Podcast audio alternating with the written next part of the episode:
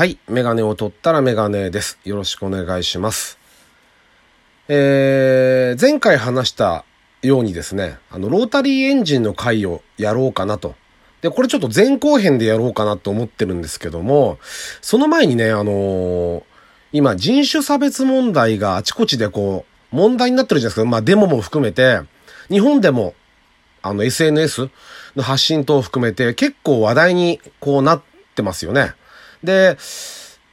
僕はね、それ聞いてて、というかみ、まあ、テレビなんかでも見ていて、思ったのは、あのー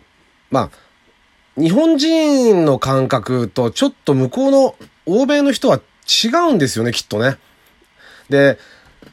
えー、僕が思い出したのは、まあ、今からマツダの話するのにホンダの話しますけど、あの、1960年にホンダという自動車会社は F1 に参戦するんですよね。で、それにあたってですね、例えばね、こう、当時の話とかをこう調べたり聞いたりいろいろしていると、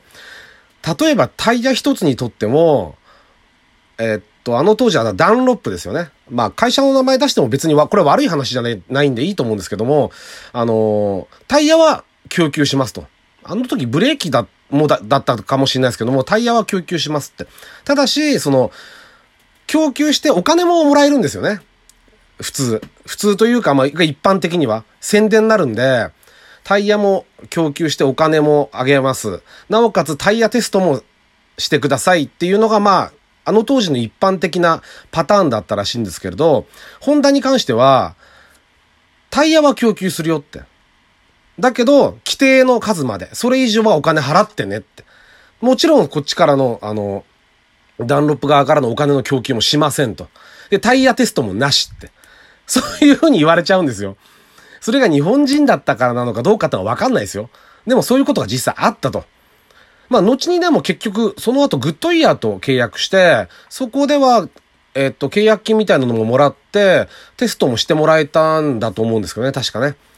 だけど、やっぱりそういう多多少の風当たりはあったわけですよ。その後に、例えば1983年第2期 F1 が始まっ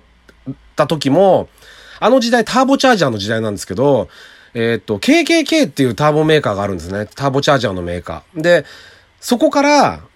というかね、F1、当時の F1 は確かね、ほぼ全車と言っていいほど、KKK のタービンを使ってたんです。ターボ、ターボチャージャーのタービンを。だけど、ホンダは、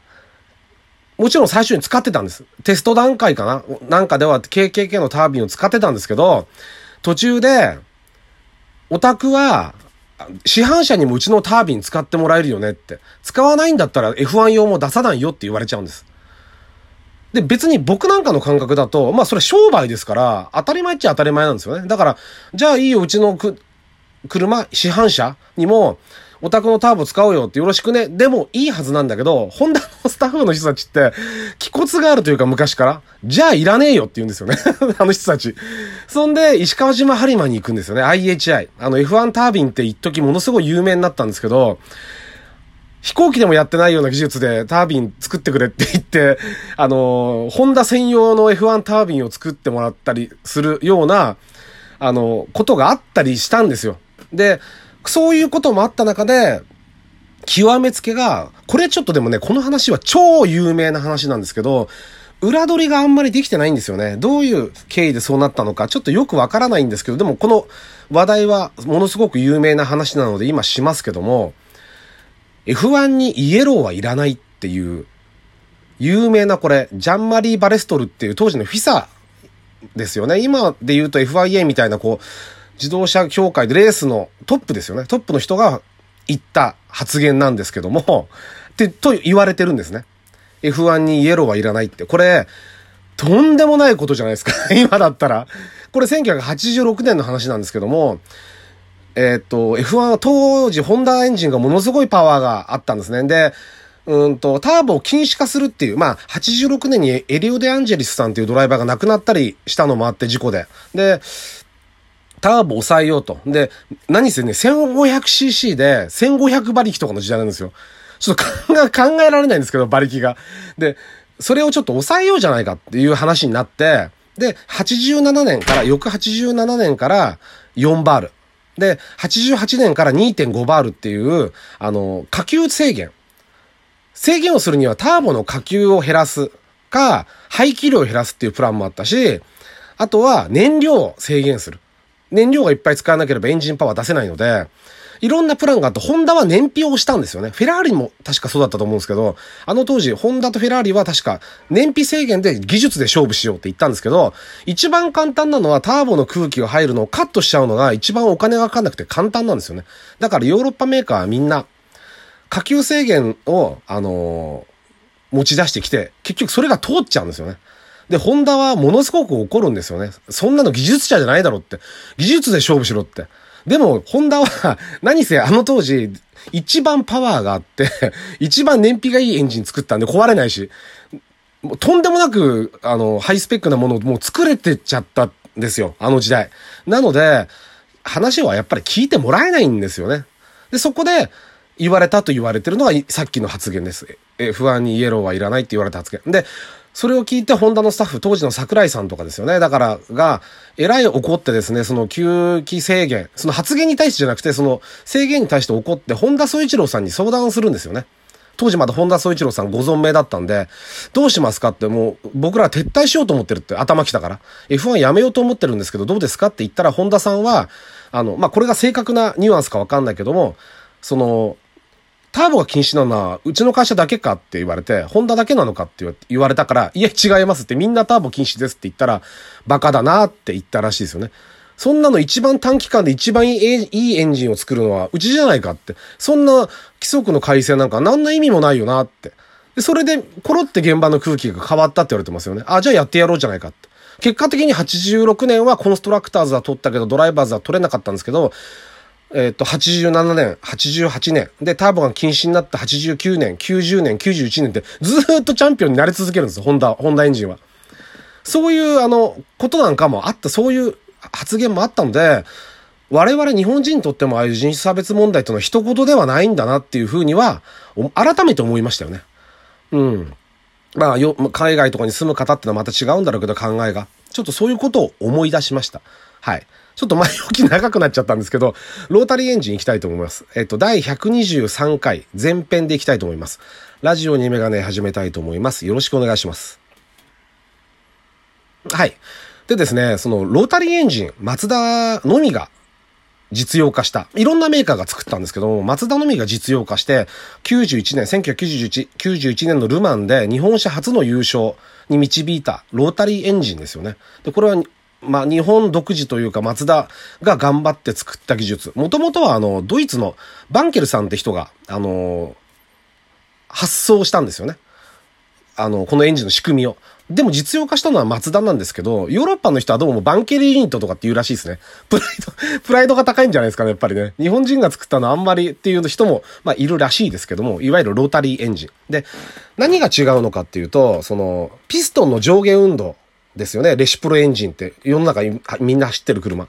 上下運動。で、この間、まあ簡単に話しますけど、前回、前回というか以前話したんで、ピストンが2回往復してる間に1回爆発するのが一般的な4ストロークエンジンです。で、ピストンが1往復で1回爆発するのが2ストロークエンジン。この話をね、以前したと思うんですけども、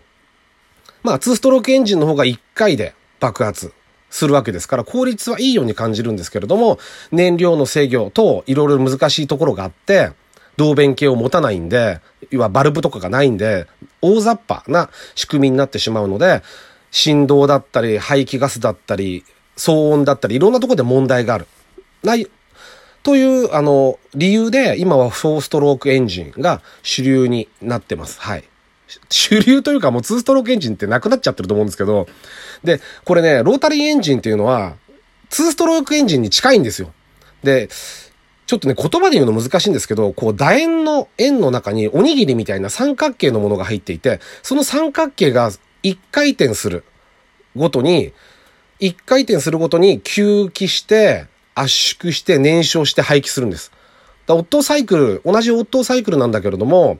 そこがちょっと、あの、違くて、もともと回転運動なんですね。レシプロ、レシプロエンジンの場合は、まあ、水平対向とかいろんなレイアウトがあるけど、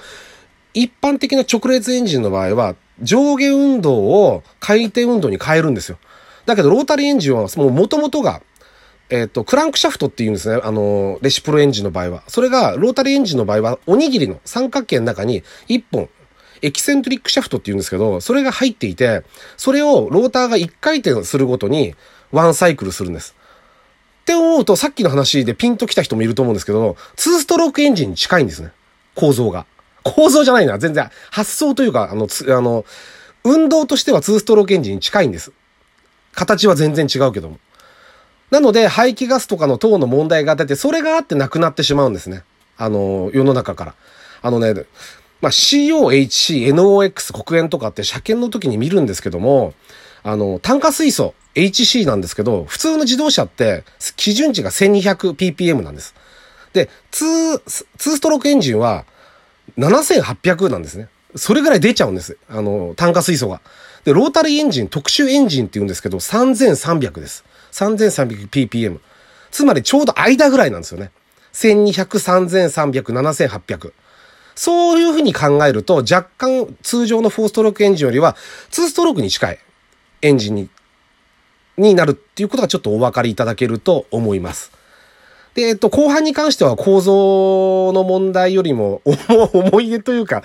思う、いろんなことが、あの、ちょこちょこあったんで、そんな話を、まあ、できたらいいなと思います。はい。というわけで、えっと、後半に続きます。ありがとうございました。